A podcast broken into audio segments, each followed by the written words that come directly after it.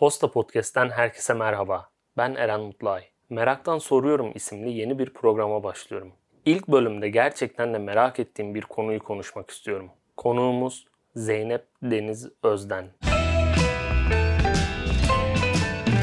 Merhaba Deniz Hanım. Size nasıl hitap etmeliyim? Biyoşaman, ruh dönüştürücüsü, şifacı. Ben biyoşaman olarak nitelendirmek istiyorum açıkçası. Peki o zaman. Biyoşaman ne demek? Siz neler yapıyorsunuz? Benim yaptığım çalışma şöyle bir şey.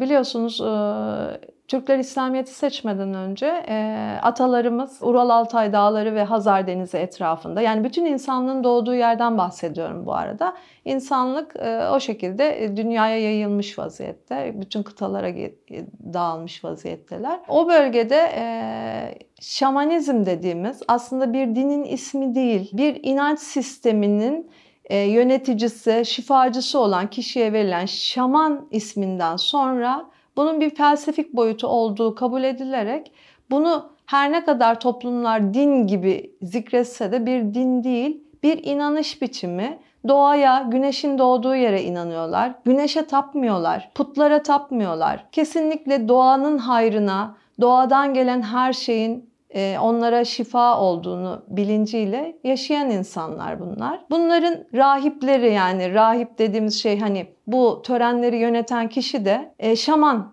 ismi veriliyor. Şağlar, ra'lar bütün inanışlarda en önemli biliyorsunuz e, hecelerdir ve tınılardır.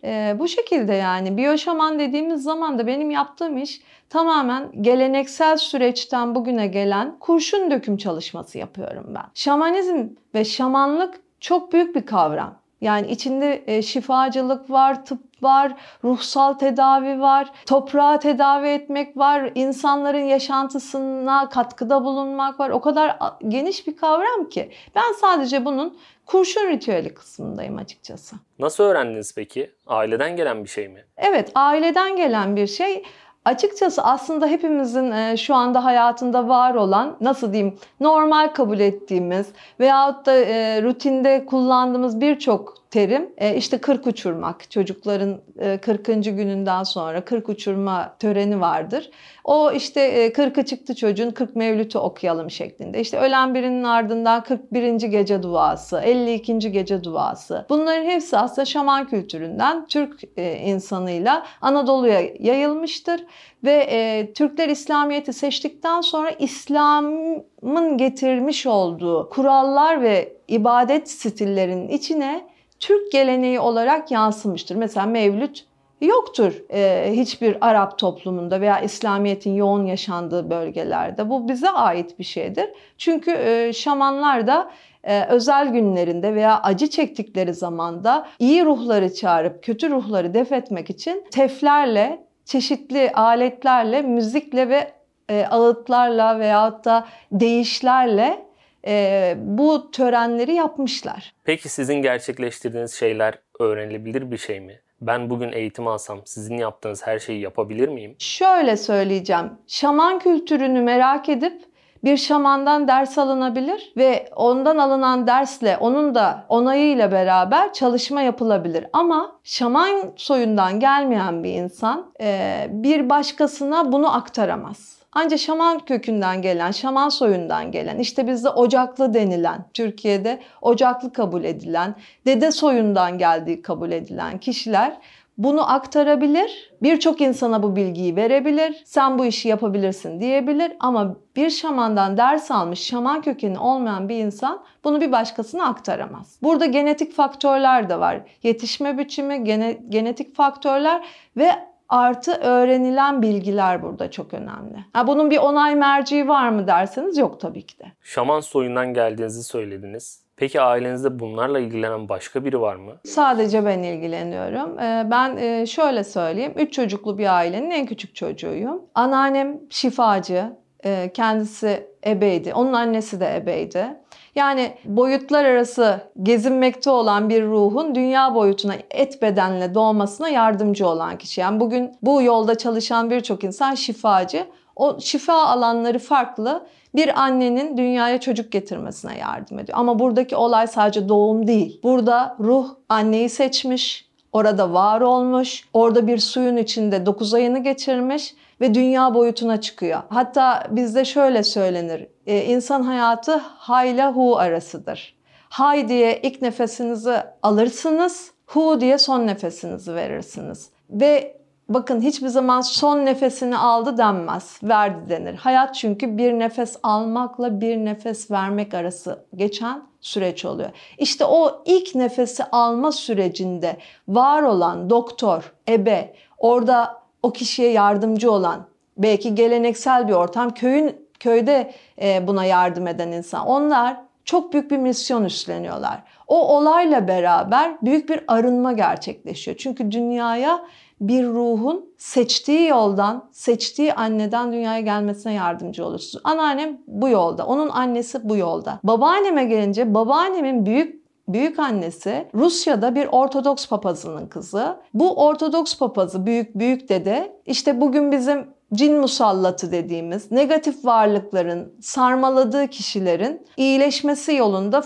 şifa veren bir din adamı. İki yönden de e, özellikle kadınlar yoluyla geliyor bu arada da. Hani ocaklı olmak, dede soyundan olmak veyahut da dediğim gibi el almak terimi bu işler genelde kadın üzerinden gerçekleşiyor. Çünkü şaman, rahip, şifacı olan genelde kadın. Tüm bunları öğrenme süreciniz nasıl gerçekleşti? Neler yaptınız? Ne kadar sürdü? Şimdi şöyle bir şey var. Ee, benim anneannem dediğim gibi şifacı bir soydan geliyor ve şifacı ve kendisi ebe. 29 torunu var ve e, bu 29 torunun da en küçüğü benim. Kendinin öleceğini 40 gün önceden bilen bir insan. Hatta tarih veriyor. Uzun yıllar sakladım mektubunu ama zannedersem şu anda teyzem veya teyzemin çocuklarının elinde o mektup. Ee, ölmeden bir ay kadar önce torununa mektup yazdırıyor. Anneme diyor ki ben yakında şu tarihler arasında öleceğim.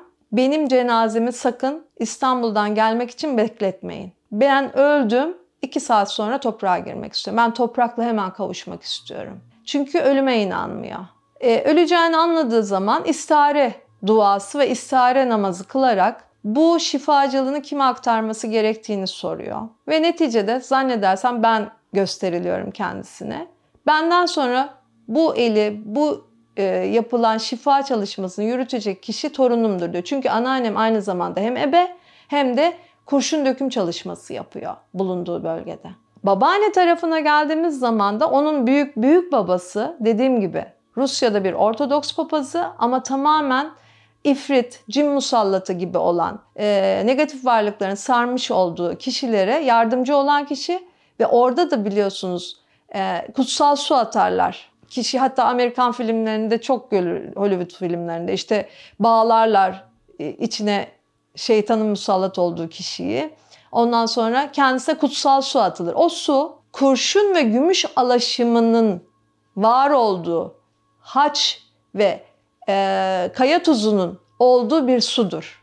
Çünkü negatif varlıkların bu suyla yok edileceğini, yakılabileceğini kabul ediyorlar. Şimdi böyle bir soydan geliyorsunuz. Neticede kurşun çalışması da benim biyoşaman olarak yaptığım bir çalışma. Şamanın, şamanın bir tedavi metotlarından bir tanesi sadece. Çok tedavi metodu var. Anneanneniz istihareye yattıktan sonra bu misyonu sizin devam ettirmeniz gerektiğini öğrendi yani. Bu arada şaman aynı zamanda yani bu ritüelleri yöneten kişinin öngörü yeteneğinin bir şekilde bağlantısının çok iyi olması gerekiyor. Yani çünkü burada bir kablo sistemi var. İlahi ışıktan aldığı bilgiyi şifa verdiği insana uygulama olarak veya bilgi olarak vermek gibi bir misyonu var. Öngörü yeteneği olmak durumunda. Anneanne benim doğumumda çok büyük katkısı var. Ben kardeşlerimin birinden 14 yaş, birinden 10 yaş küçüğüm. Annem çok ünlü bir terzi. Ee, hiç çocuk sahibi olmayı istemediği bir zamanda ben var oluyorum ve benden vazgeçmek istiyor. Ama anneannem geliyor, annemin işte yaptırdığı iğne neticesinde bir kanama başlıyor. O kanamayı durdurmak için, ebede olduğu için annemi hastane hastane gezdirip tedavi ettiriyor ve annemi yatırıp bakıyor. Bu çocuğun doğması gerekiyor diyor. Ve annem ondan sonra yani şöyle size söyleyeyim. E, gerçekten çok pişmanlık duyuyor, çok üzülüyor. Tabii hayat koşulları biraz da. Hani burada kolay bir şey değil. Mesleğinizde en iyi noktaya gelmişsiniz. Ses sanatçılarına e, sahne kostümleri dikiyorsunuz. İki tane çocuğunuz kocaman olmuş. Üçüncü bir çocuk e, şu anda bütün hayatınızı alt üst edecek bir çocuk olabilir. Tabii gençliğin de verdiği bir şeyle e, bu şekilde anneannem tarafından yani yaşatılmak için uğraşılıyorum. Peki bu misyonu devam ettireceğinizi siz öğrendikten sonra sizin hayatınızda neler değişti? Tabii çocuk olduğum için hani bunlar bana söyleniyor, aktarılıyor, bu bilgiler veriliyor ama hani bunun kıymetini açıkçası o dönem anlamıyorum bu nedir diye. Hatta böyle gençlik çağlarımda annem işte senin bir misyonun var. Hani bu misyonu da es geçme. Tabii ki okullarını okuyacaksın, bir meslek sahibi olacaksın ama bu misyonun senin için önemli. Çünkü annem o arada e, çok önemli bir kanser rahatsızlığı geçiriyor ve şifacılara ihtiyaç duyuyor. Ve e, Emin olun e, bugüne kadar hayatımda çevremde hasta olan insanlarla ilgili yaptığım çalışmalarda ben çok iyi neticeler aldım. Bu ama şöyle söyleyeyim. Keramet benden değil. Aldığım bilgileri düzgün bir şekilde uyguluyorum ve aldığım bilgilerin kerametiyle alakalı ve nasıl diyeyim ilahi kaynağın verdiği izinlerle yol almaya çalışıyorum. Ne kadar süredir bu konularla ilgileniyorsunuz? Profesyonel anlamda yani bir ofis kurup insanlara hizmet etmek anlamında 18 yıldır ama geriye gidersek ortalama 32 yaşından bugüne kadar 21 e, yıldır. Meraktan soruyorum. Siz nerelisiniz? Şimdi şöyle anneanne tarafım İran'dan göç etmiş Türkiye'ye. Babaanne tarafım da Rusya'dan göç etmiş Türkiye'ye. Türkiye'de nerede yaşıyordunuz peki? Aslında onu merak ettim. Benim yaşadığım alan hep burası. Benim babam da dahil bu binanın ahşap halinde doğdu. 1923'ten beri İstinye İstanbul'dayız biz. Kurşun dökmek dışında neler yapıyorsunuz? Şaman Bayramı dediğimiz Nardugan Bayramı 19 Aralık 21 Aralık ortalama gecelerine denk gelen gecelerde e, hiç kısıtlama getirmeden e, ofisimi açıyorum. E, şaman gecesi düzenliyoruz burada.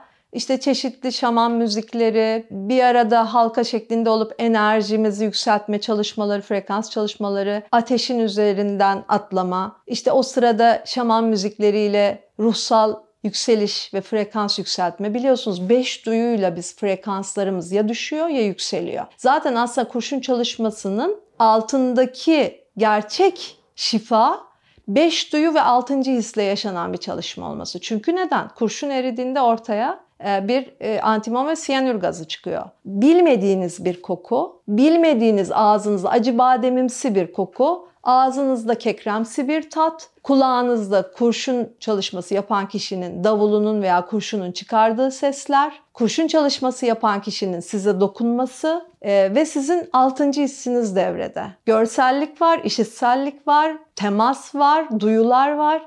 Hepsiyle beraber kompakt bir çalışma bu. Biz buna sadece hani kurşun döktürmek iyi geliyor olarak bakmamalıyız. Çünkü fiziksel boyutu var, biyolojik boyutu var ve ruhsal boyutu var. Örtünün altındasınız, tanımadığınız biri sizinle bir çalışma yapıyor. Onun enerjisi ve sizin enerjiniz söz konusu.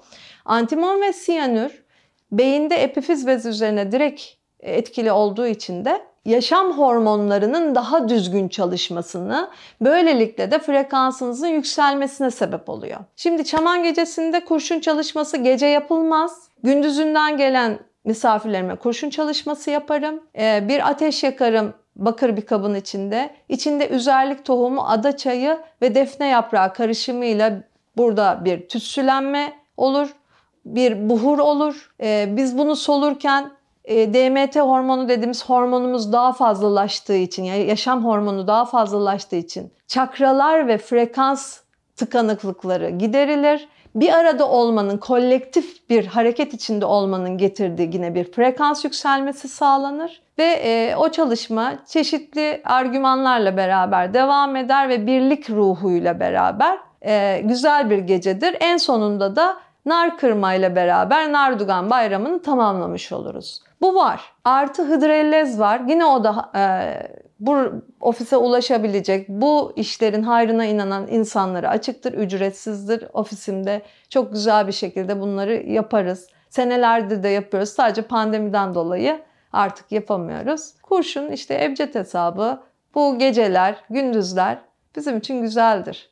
Neden gül dalına mesela asılır? Konudan konuya geçiyorum ama o kadar derin bir konu ki. Gülün e, bitki dünyasında en yüksek frekanslı bitki. 348 ve üzeri bir frekansa sahip. Belki de aşkı tanımlayan çiçeğin gül olması da ondan kaynaklı olabilir. Çünkü aşk da çok yüksek ve yüce bir duygudur. Kendinden vazgeçecek kadar birini sevmek. Tutku, duygu ne derseniz. Ben sizinle ilk görüştüğümde bu konuya dair bütün önyargıları yıkmaya hazır olduğunuzu söylemiştiniz. Toplumun büyük kesimine belki de garip gelecek bir konudan bahsediyoruz. Ne tür önyargılarla karşılaştınız? Yani çok enteresandır. Ee, örnek veriyorum. Bu bunun e, şeytan şeytan işi bir iş olduğu söylenenlere rastladım. Gayrimüslim, ateşe tapan insanların çalışması olduğunu iddia edenlere rastladım. Oysa ki dinler ötesidir bu çalışma ve artı imanın ben Türkiye'de doğdum büyüdüm. Müslüman bir ailenin çocuğu olduğum için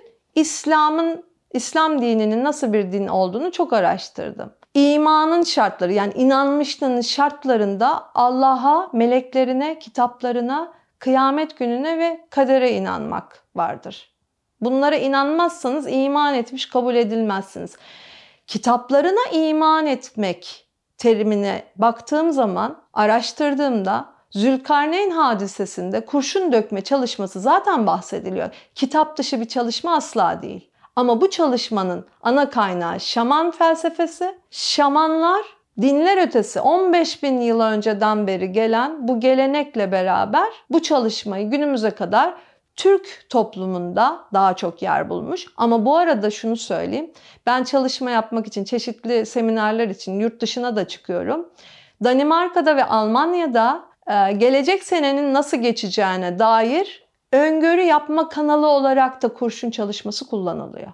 Yani kişilerin tepesinden dökülmüyor belki ama kaynatılıp dökülüp bu sene nasıl geçecek şeklinde olumlama yapılarak kullanılıyor. Metalleri eritmek, metallerle e, bir şeyi dönüştürmek zaten binlerce yıldır var olan yani simyacılık dediğimiz kavram var olduğundan beri bu var. Ne yapıyorlar? Demiri, bakırı, pirinci, gümüşü altına çevirmeye çalışıyorlar. Burada da kurşun çalışmasında da yaptığımız şey insanda doğduğu anda ve ölürken açığa çıkan yaşam hormonuyla beraber en yüksek frekansını yaşar insan, canlılar. En iyi frekans boyutuna çıkarmak. Yani frekansımız düşmüş, demoralize olmuşuz. Uzun zamandır üzerimizde kötü duyguların etkisi var veya çevreden gelen negatif enerjilerin etkisi var. Biz bundan kurtulmak için gidiyoruz bir kurşun çalışması yaptırıyoruz. Ne yapıyoruz? Frekansımızı yükseltiyoruz. Yani altın frekansına çıkmaya çalışıyoruz. Metaller listesinde altın bir numaradır. Kurşun 7 numaradır. Yani kurşundan altına geçiş süreci gibi değerlendirebiliriz tekamül sürecini biz. Peki sizin ailenizde sizden sonra bu misyonu devam ettirecek olan biri var mı? Kızım olduğu için değil, onda bu potansiyeli gördüğüm için, öngörü yeteneği de olduğu için 32-33 yaş civarında kızıma bu e, bilgiyi devredip onun devam ettirmesini sağlayacağım. Çünkü bu ritüelin, bu uygulamanın, bu tarihsel süreçte yapılmış olan bu şifacılığın bu kısmının unutulmasını istemiyorum. Neden 32-33 yaş? Şimdi e, pozitif ilimlerin bize öğrettiği bir şey var. İnsanın tekamül sürecinde ve yaşam boyunca 26 yaşı hem zihinsel hem duygusal hem ruhsal anlamda ve fizik gücü anlamında en tap noktada, en üst noktada olduğu zaman. Ama 26 yaşta tek eksik olan bir şey var, tecrübe. Çünkü günümüz şartlarına baktığınızda bir insanın işte kariyer veya seçtiği meslekte yürümesi, hayata karışması için ortalama bir 23-25 yaş e, gerekiyor. Yani 23-25 senede insanlar toplumun içine karışıp bir şeyler üretiyor veya da kendini arama çabasına giriyor. Ama 32-33 yaş kutsal kitaplarda da cennet yaşı olarak kabul edildiği için ben şunu kabul ediyorum.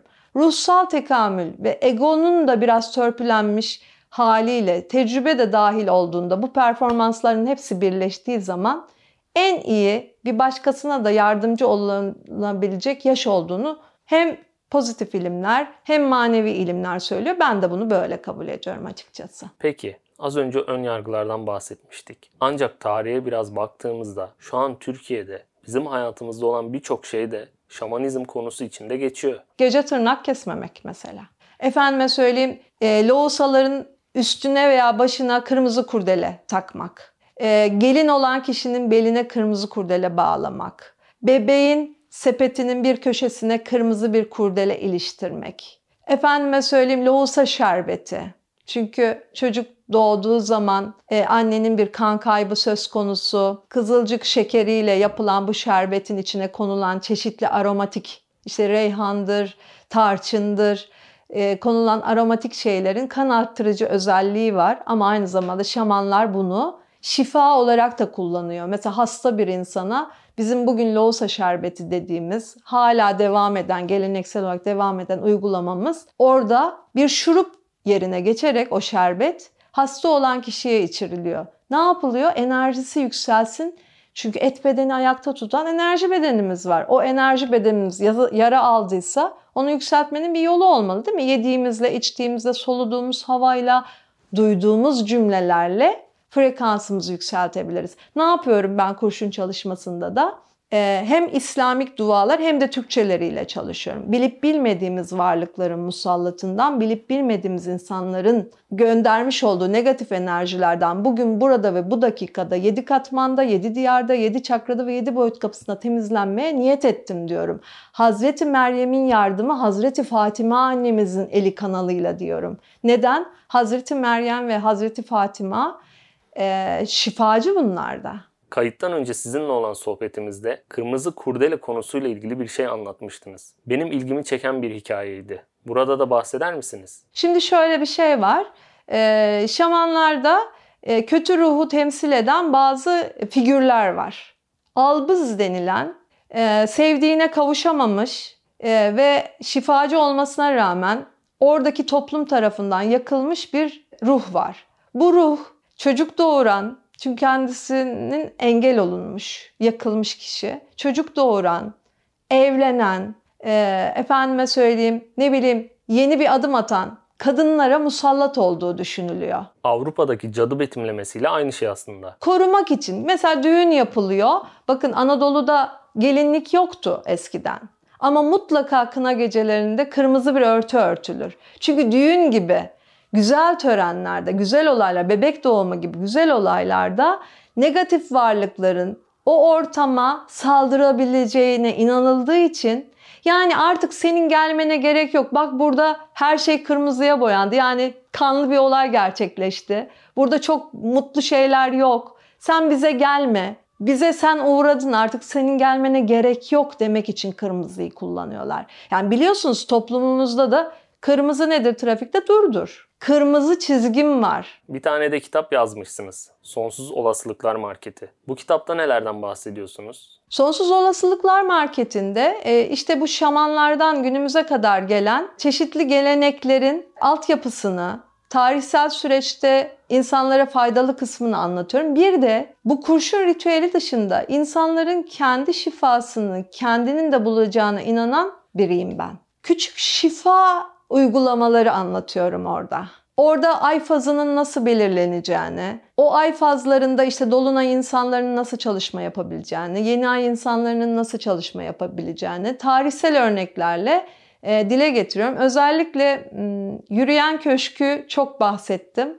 Çünkü ben e, Atatürk'ün de bir şaman olduğuna inanıyorum. E, neden derseniz bakın bir ağacı kesmemek için koskoca köşkün raylar üzerinde kaydırılmasını istiyor. Çünkü şamanlarda ağaç kesmek gerçekten ve gerçekten özel bir çalışma gerektiriyor. Bir kere gideceksiniz. Bunun ay dönemleri var. Ağaçtan izin isteyeceksiniz. Ağacın etrafında gerçekten ona ihtiyacınız olduğunu ona anlatacaksınız ve ondan sonra o kestiğiniz ağacı da ziyan etmeden gerçekten eviniz, ocağınız, ısınmanız, bebeğinizin beşiği veyahut da kullanacağınız bir şey olarak alıyorsunuz.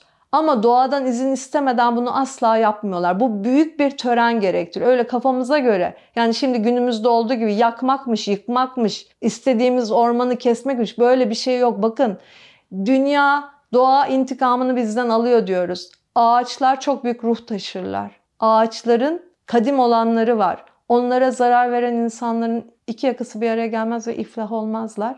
Ve bütün şaman kültürüne sahip insanlar bunu bilir. Onun için de Yalova'daki çiftlik evinin Atatürk tarafından. Gerekiyorsa kızaklarda kaydırın, gerekiyorsa evi oradan yok edin ama o ağacı kesmeyin demesi bile bana ne kadar şaman ruhuna sahip olduğunu gösterdi açıkçası. Orada özellikle kitabımda çok zikrettim.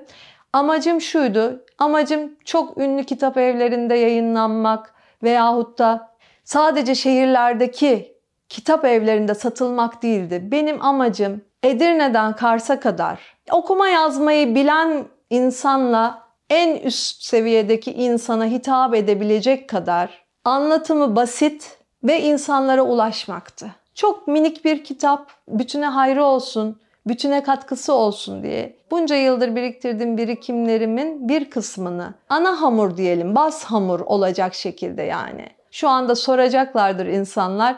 Herhangi bir kitap evi de yok. Bir yayın eviyle anlaşma sürecindeyim. Daha büyük, daha genişletilmiş, daha e, özel ve güzel versiyonunu inşallah e, yayınlamayı e, niyet ediyorum. Niyet çünkü çok önemli. Başarının başındaki en önemli şey niyettir. Önce niyet ederiz, sonra gereken adam adımları atarız. Sonra teslim oluruz. İlahi zamanlama gerçekleştiği zaman da o e, bir şekilde gerçekleşir ve e, niyet halis olunca sonuçta halis olur. Evren sonsuz olasılıklar dükkanı, marketi gibi bir yer. Sadece listelememiz gerekiyor.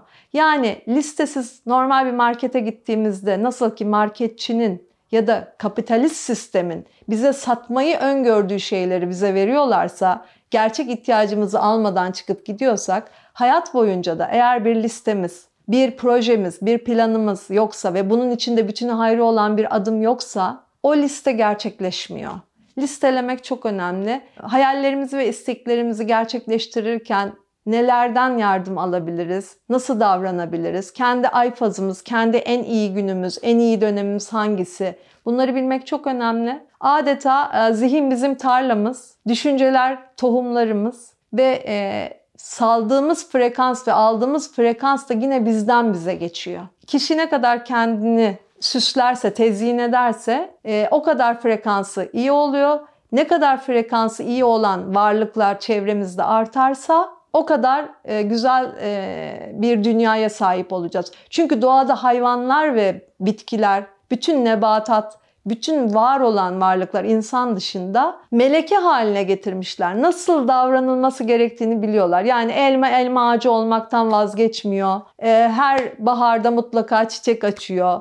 Ne bileyim işte sinek görevini yapıyor. Uğur böceği görevini yapıyor. Hiçbir zaman ben yoruldum, yıldım, bıktım, istemiyorum bu görevi demiyor. Onlar meleke halinde düşünmeden yapıyorlar. Bizim de düşünce boyutunda bütüne hayrı olan şeyleri yaptıkça frekansımız yükselecek. Frekansımız yükseldikçe de biz daha güzel bir dünyaya sahip olacağız. Çok teşekkür ederim sohbetiniz için, zaman ayırdığınız için. Dinleyicilerimize de bir hatırlatmam var. Bu podcast'in videosunu Posta YouTube kanalından izleyebilirsiniz. Yeni bölümde görüşmek dileğiyle.